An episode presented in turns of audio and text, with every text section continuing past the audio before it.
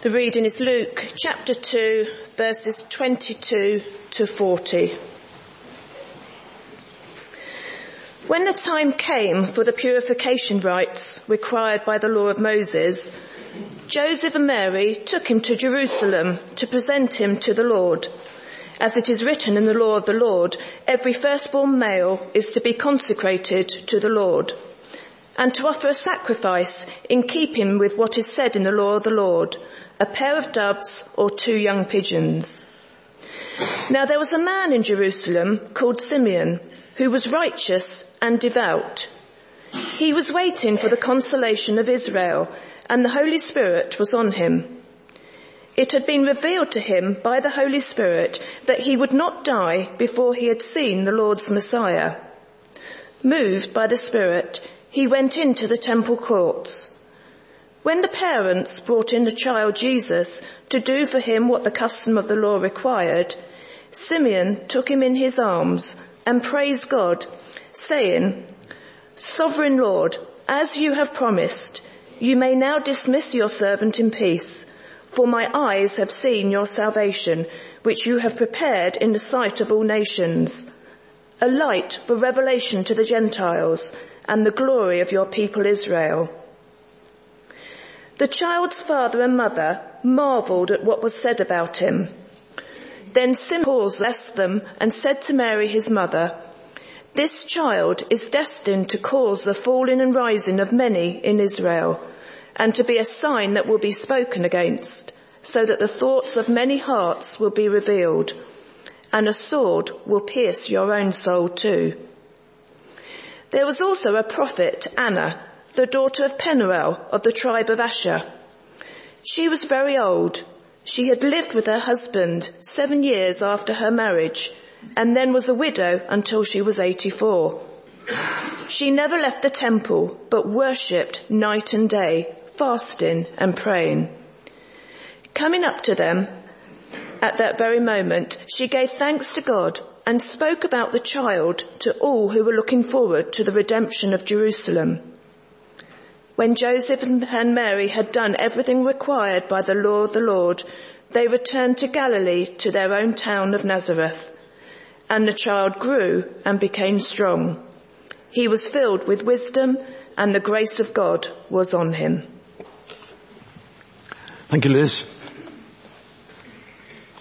You may like to keep your Bibles open to that uh, passage Liz has just read to us.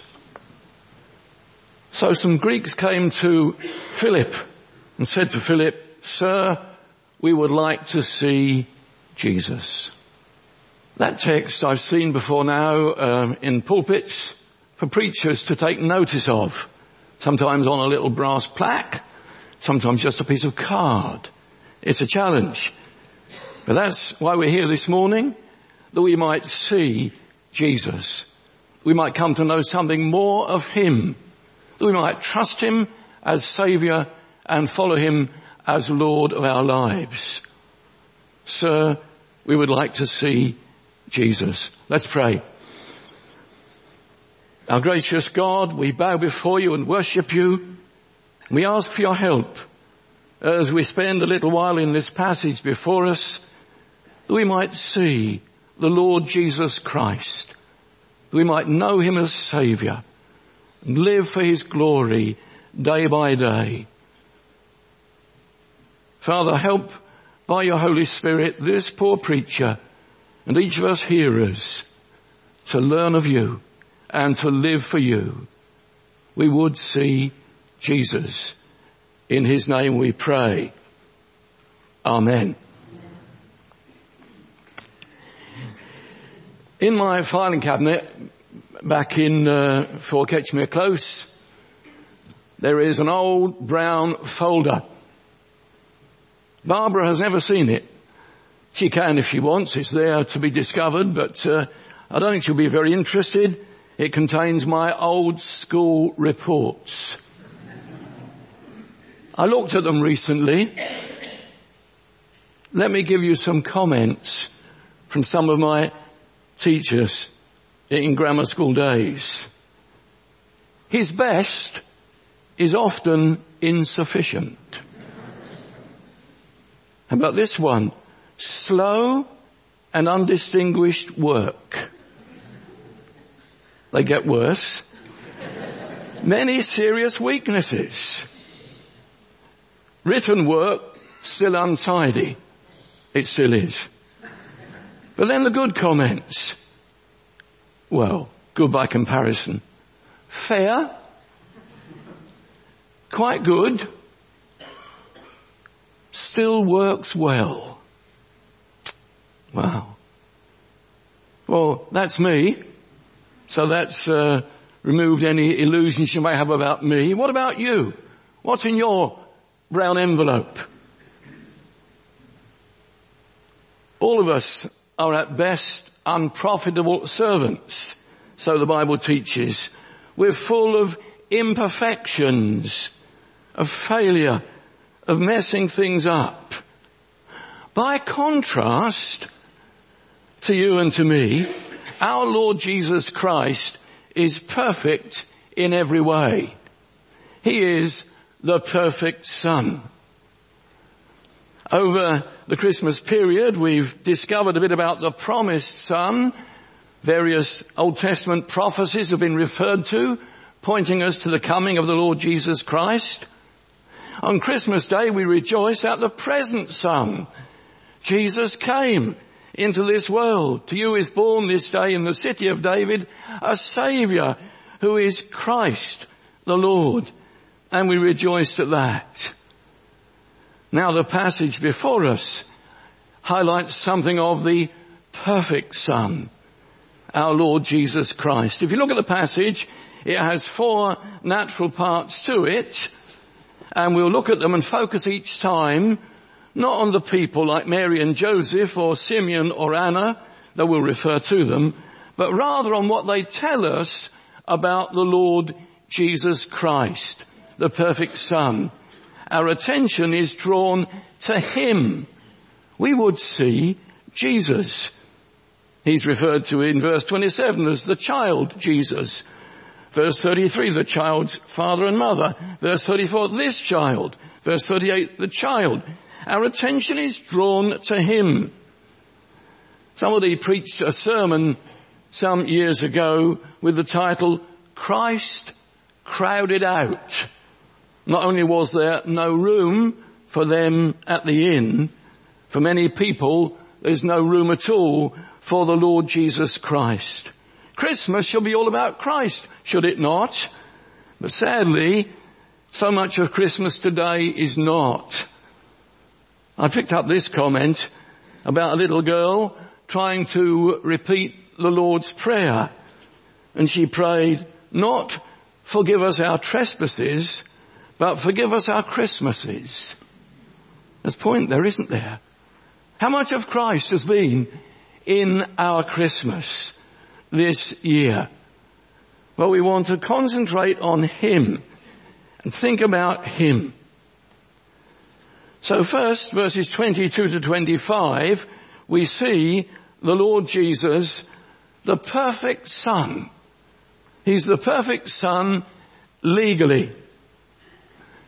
The Lord Jesus was circumcised, verse 21 told us that, and named Jesus when eight days old. Joseph and Mary followed exactly what the Old Testament law required. In fact, if you look at the passage, five times the law of the Lord is referred to. Verses 22, 23, 24, 27 and 39. They made the short journey, about six miles from Bethlehem to Jerusalem, taking the baby Jesus into the temple, fulfilling the prophecy of Malachi 3 verse 1. Then suddenly the Lord you are seeking will come to his temple. The messenger of the covenant whom you desire will come, says the Lord Almighty. And there were two legal reasons, if you like, why they were there. First, it was the time for purification. You need to go back to uh, Leviticus 12 and the first six verses to discover that a woman giving birth to a son was ceremonially unclean for seven days. And then after circumcision of the child, she was still not allowed to go out to worship for a further 33 days. And then a sacrifice had to be given. If you were rich, it was a lamb. If you were poor, then two doves or two young pigeons. An indication of how poor Joseph and Mary were. And a reminder to us of that verse in 2 Corinthians chapter 8 verse 9, for you know the grace of our Lord Jesus Christ, that though he was rich, yet for your sakes he became poor, so that you through his poverty might become rich. Frank Houghton captures it well in the hymn we'll be closing with later when he writes, Thou who was rich beyond all splendor, all for love's sake, became as poor. Thrones for a manger did surrender, sapphire paved courts for stable floor. The poverty of Mary and Joseph the home into which Jesus was born. So there was time for purification. That's what the law required. And also time for presentation. Because every firstborn son had to be presented to the Lord. For such belonged to the Lord because they'd been spared during the Passover in Egypt. Go back to Exodus 13 verse 2. And those firstborn sons had to be redeemed by paying five silver shekels. Numbers 18 verse 15 would tell you that. This was a pledge here of Jesus' future perfect obedience to the whole law. Galatians 4, 4 tells us that when the set time had fully come, God sent his son, born of a woman, born under the law, to redeem those under the law, that we might receive adoption to sonship. Another hymn, an older one, Catherine Pennefather's hymn has the lines, Thou hast fulfilled the law and we are justified. Ours is the blessing, thine the curse. We live for thou hast died. So they present the Lord Jesus there in the temple. And just as an aside, I picked up this comment. Some of you know that one of my favourite commentators is uh, Matthew Henry, long time ago, 1662 to 1714. But on the presentation, he says, and he's addressing parents, let us present our children to the Lord, who gave them to us, beseeching Him to redeem them from sin and death and to make them holy to himself. The challenge there is, my dear friends, if we're parents or grandparents for that matter, or whoever, do we beseech the Lord to redeem our children, to save them from sin and death, and to make them holy children of God? That should grip and concern us. That's Matthew Henry all those years ago, relevant to us today. You see, all of us, according to Isaiah 64 verse 6, have become like one who is unclean. We are guilty. We've broken God's law. We've sinned against Him. And we can't make any excuse. All have sinned and come short of the glory of God. I got the I newspaper on Boxing Day and on one page there's this article which speaks about the fact that some people find it more peaceful to be at work than at home. How sad. The article goes on to talk about those who have to spend their time sorting out family rows. A reminder of how sinful and wayward we are, all of us. But the Lord Jesus fulfilled the law. He lived the perfect life required by the law and was the perfect sacrifice whereby God made reconciliation with us. Christ became the propitiation or atoning sacrifice for our sin. And when the Father sees us, He sees Christ's righteousness, not our filthy rags. Are you trusting Christ who came to fulfill the law's demands and to die on the cross for your sin and mine? That's what matters. What must I do to be saved? Believe on the Lord Jesus Christ and you will be saved. That's what scripture declares.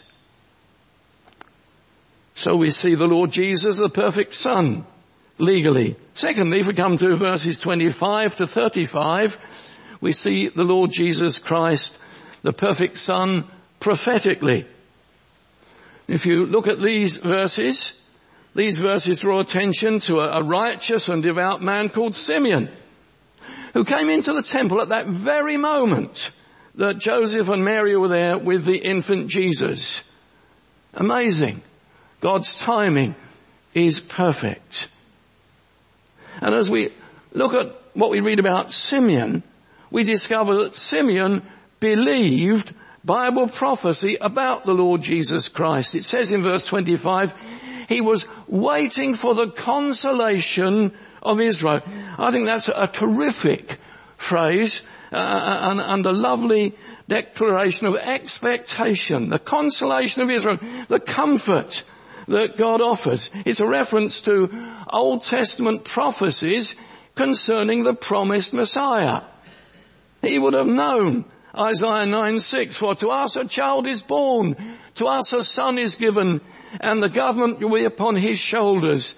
His name will be called Wonderful, Counselor, Mighty God, Everlasting Father, Prince of Peace. And Simeon was waiting for those prophecies to be fulfilled, for God's promises to a fallen, spoilt, sinful world to be kept. But more than that, Simeon recognized Bible prophecy about the Lord Jesus. God had promised Simeon that he wouldn't die until he'd seen the Lord's anointed, the Lord's Christ. And when he comes into the temple, he sees Mary and Joseph with the babe, he knows, because the Spirit of God reveals it to him, that this is the promised Messiah. This is the Saviour. And so he can say, Lord, dismiss your servant in peace, for my eyes have seen your salvation. And he goes on to speak of some of those prophecies about a light to the Gentiles and so on quoting from Isaiah 42, 6 and Isaiah 49, 6 and Isaiah 52, 10. He sees them fulfilled as he sees the babe and he rejoices and praises God. He's ready to die. There's only one way to be ready to die, and that's to see Christ. That's to trust Christ as Saviour. He it is who's dealt with our sin that spoils us and shuts us out of heaven. He it is who died and rose again and forgives and transforms those who trust Him. He it is who leads us through our earthly pilgrimage and will lead us into heaven. Jesus lives, henceforth is death, but the gate of life immortal, says another old hymn.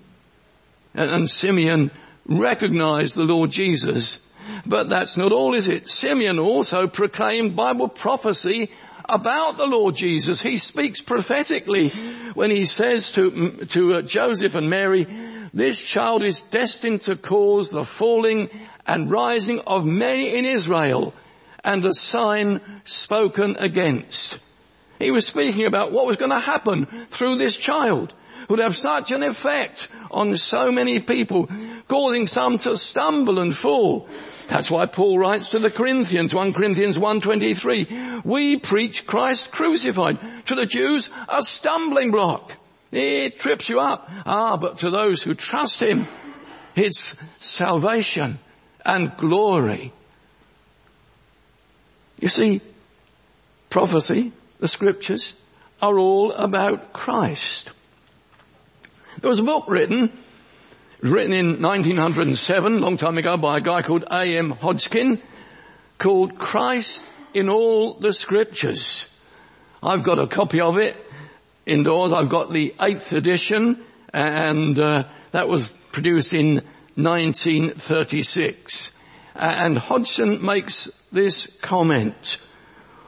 All the lines of history and type of psalm and prophecy converge towards one center, Jesus Christ.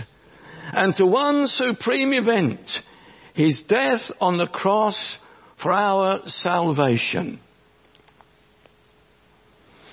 I've often said that I'd like to have been along with those two on the road to Emmaus who walked with the Lord Jesus Christ, who were not really aware of who he was at the start, certainly, and uh, who were puzzled that he knew nothing about the events that had taken place there in Jerusalem until Jesus, beginning with Moses and all the prophets, explained to them what was said of him in all the scriptures concerning himself.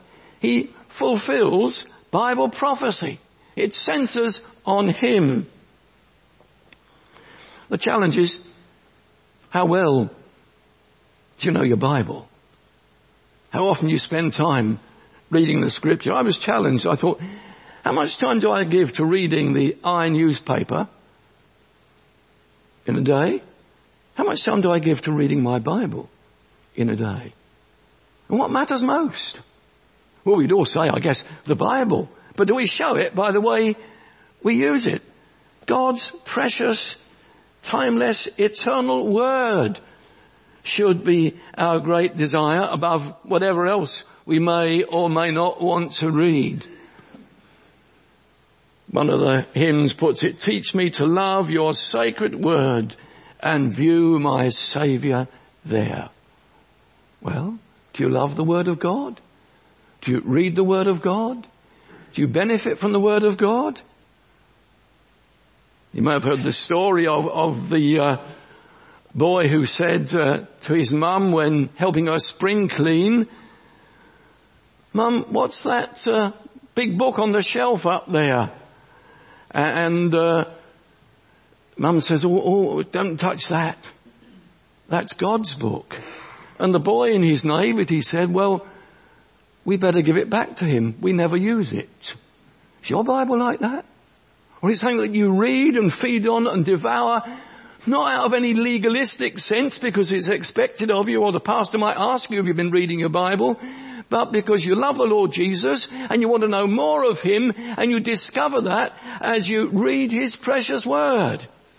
If you want to grow in Christ, you must feed on His Word and listen to His Word.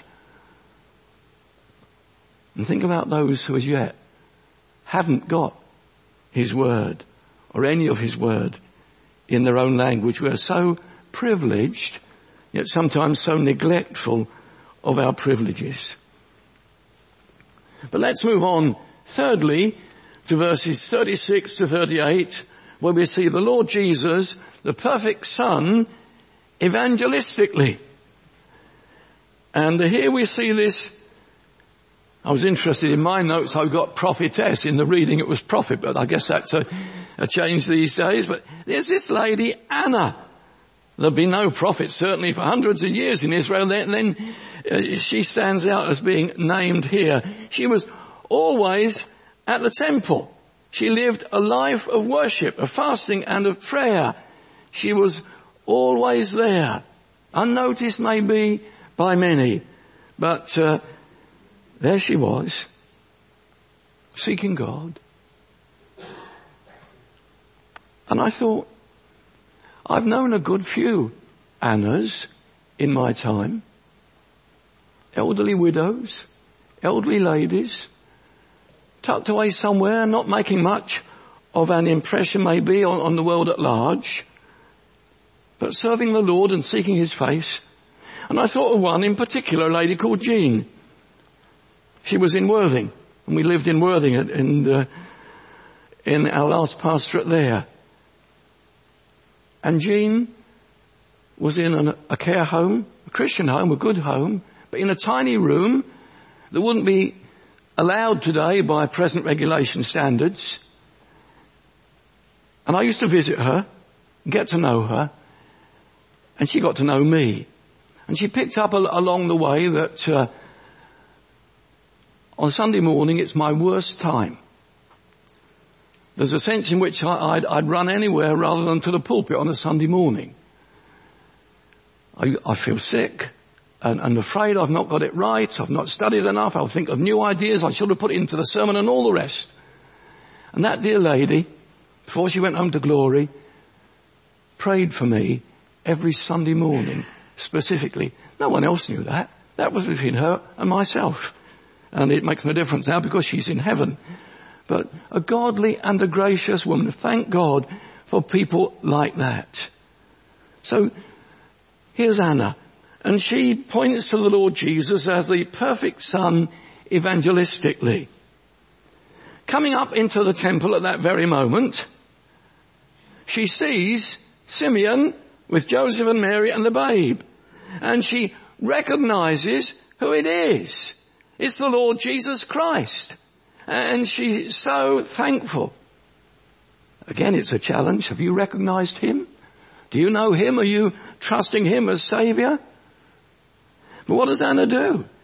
Well, when she discovers it's the Lord Jesus, she declares to others that it's the Lord Jesus. She spoke about the child to all who are looking forward to the redemption of Jerusalem. People, many of them knew the Bible prophecies and were expecting someone to come. He's come. He's here. She spoke of the Lord Jesus Christ to those who are looking forward to redemption. What about us? Do we speak of Him? There are people in our families, people in our neighbours, people in our workplaces, people at our schools and our colleges who do not know the Lord Jesus Christ. And, and our privilege and our responsibility is to speak of Him who is able to redeem, able to buy back those who put their trust in Him. That's why He came. That's why He died. Think of Philip in Acts chapter 8 verse 35. Philip who goes into the desert and sees this chariot coming through and uh, in it is this Ethiopian and he's, he's reading from Isaiah 53 and not understanding it uh, until Philip joins the chariots and we read in Acts 8.35 then Philip began with that very same passage of scripture and told him the good news about Jesus.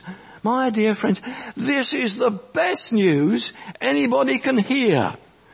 Whatever, whatever else you hear, whatever else is good news, nothing is better than this. The good news about Jesus. This is life-changing news. This is eternally affecting news. The good news about Jesus, that Christ Jesus came into the world to save sinners. He came to die on the cross for someone like you and like me. He died that we might be forgiven. He died to make us good, that we might go at last to heaven, saved by His precious blood. That's amazing that a sinner like me can know forgiveness and peace and eternal hope in Christ. That's glorious. Let's talk about Jesus. Let's tell others of Him. Barbara and I have made it the practice over the past few years to put in with our Christmas cards and they go to all sorts of people. Lots of people who are not Christians. We put in a, one of Roger Carswell's gospel tracts. He's done a super tract this year uh, on Christmas jumpers. So I guess some of our friends when they open it will think, what's this about Christmas jumper? But he soon moves from the jumper the jumpers with a message on and the reason for the season is the Lord Jesus Christ. Little ways of getting the gospel out. That's what we should be doing. Like Anna speaking about the Lord Jesus Christ. What do we say of Him? What do we tell about Him? Wouldn't it be awful at the end if someone said to us, but you never told me. You knew but you never told me. The Lord Jesus, the perfect Son, evangelistically speak of Him. And fourthly, verses 39 to 40, the Lord Jesus, the perfect Son, humanly. It's interesting that uh, uh, in Luke's Gospel no mention is made of the visit of the wise men. But it, it, would seem, and this is what most commentators feel, it would seem that after Mary and Joseph had taken the Lord Jesus to the temple for purification and presentation rites there, they would have gone back to Bethlehem to stay, not in a stable, but in a house. We know that from Matthew chapter 2.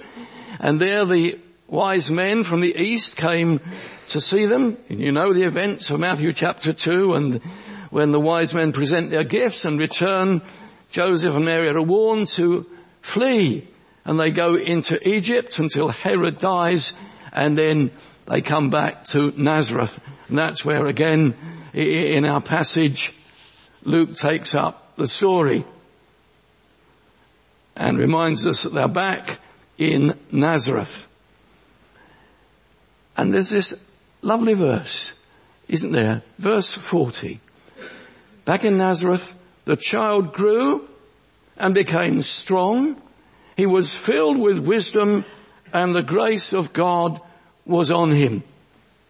Here we have recorded in a few words something of the growth and development of the boy Jesus as he grows to manhood. One of our carols tries to capture it a bit. Once in Royal David City says, for he is our childhood's pattern. Day by day, like us, he grew. He was little, weak and helpless. Tears and smiles like us he knew. And he feeleth for our sadness and he shareth in our gladness. John puts it in John 1.14, the word became flesh and dwelt among us. Jesus was really man as well as truly God. He was really man. He was human. Perfectly so. Why? Well, Hebrews 2.17 says, He had to be made like us, fully human in every way, in order that He might become a merciful and faithful high priest in service to God, and that He might make atonement for the sins of the people. He was perfect in every way. Hebrews 4:15 says, "But we have one who's been tempted in every way, just as we are, Yet he did not sin. That's why Pilate could say at the trial of the Lord Jesus in Luke 23 verse 4, I find no guilt in this man. He's perfect in every way. He grew up and developed naturally, strong, wise and gracious. The grace of God was upon him. Are you growing? Are you growing spiritually? We tend to uh, sometimes measure our height physically. There are some houses where they've got some marks on the on the door. Um, as the child, as, as grown, perhaps it was you as you were growing up. So uh, marks were made to show how high you were. There, there's a, another side to that, of course, which is a bit of a challenge.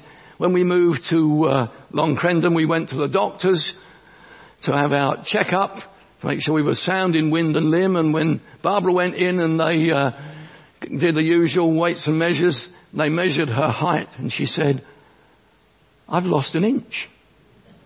Because actually, when you get older, I'm told it's after 35. Watch out that uh, you begin to to shrink a bit. But that matters not compared with spiritual growth. 2 Peter 3.18 says, but grow in the grace and knowledge of our Lord and Saviour, Jesus Christ. We don't know too much about the home at Nazareth, but we do have this little verse about the development of the Lord Jesus Christ. And it's a challenge. Again, it's a challenge to parents. Do you care about your children's growth? And not just physically,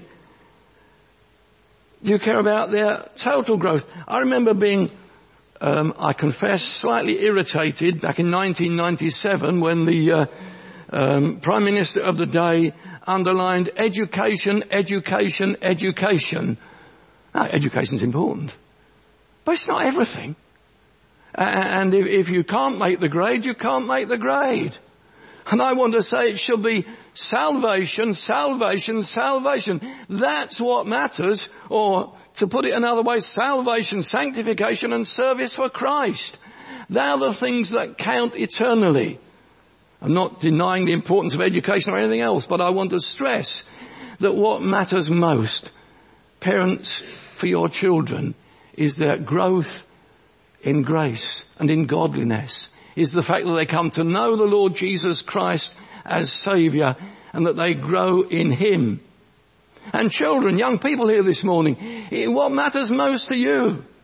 I think it's sad sometimes when you hear of a, a Christian young person going to college or, uni- college or university and then after a time they lose interest in the things of God and their faith seems to die. They might be clever, but they've forgotten all that they professed or once. That's a tragedy. Of course, there are others who go to college or university, join the Christian Union, and come to know Christ as Saviour and, and grow in grace and the knowledge of Him. Whether you're at college or at home or not, what matters, children and young people, is that you're like the Lord Jesus here in your growth, filled with wisdom that God gives and knowing the grace of God on your life as you trust and follow Christ. These things are essential. These things matter for your life and your eternal state. We're to be more like the Lord Jesus Christ, our Saviour. There's a, a, song we sing here sometimes, all for Jesus, and there's a line in it which has, all my ambitions, hopes and plans, I surrender them into your hands. Have you done that? Do you do that continually? That's so important. Our Lord Jesus, the perfect Son, humanly.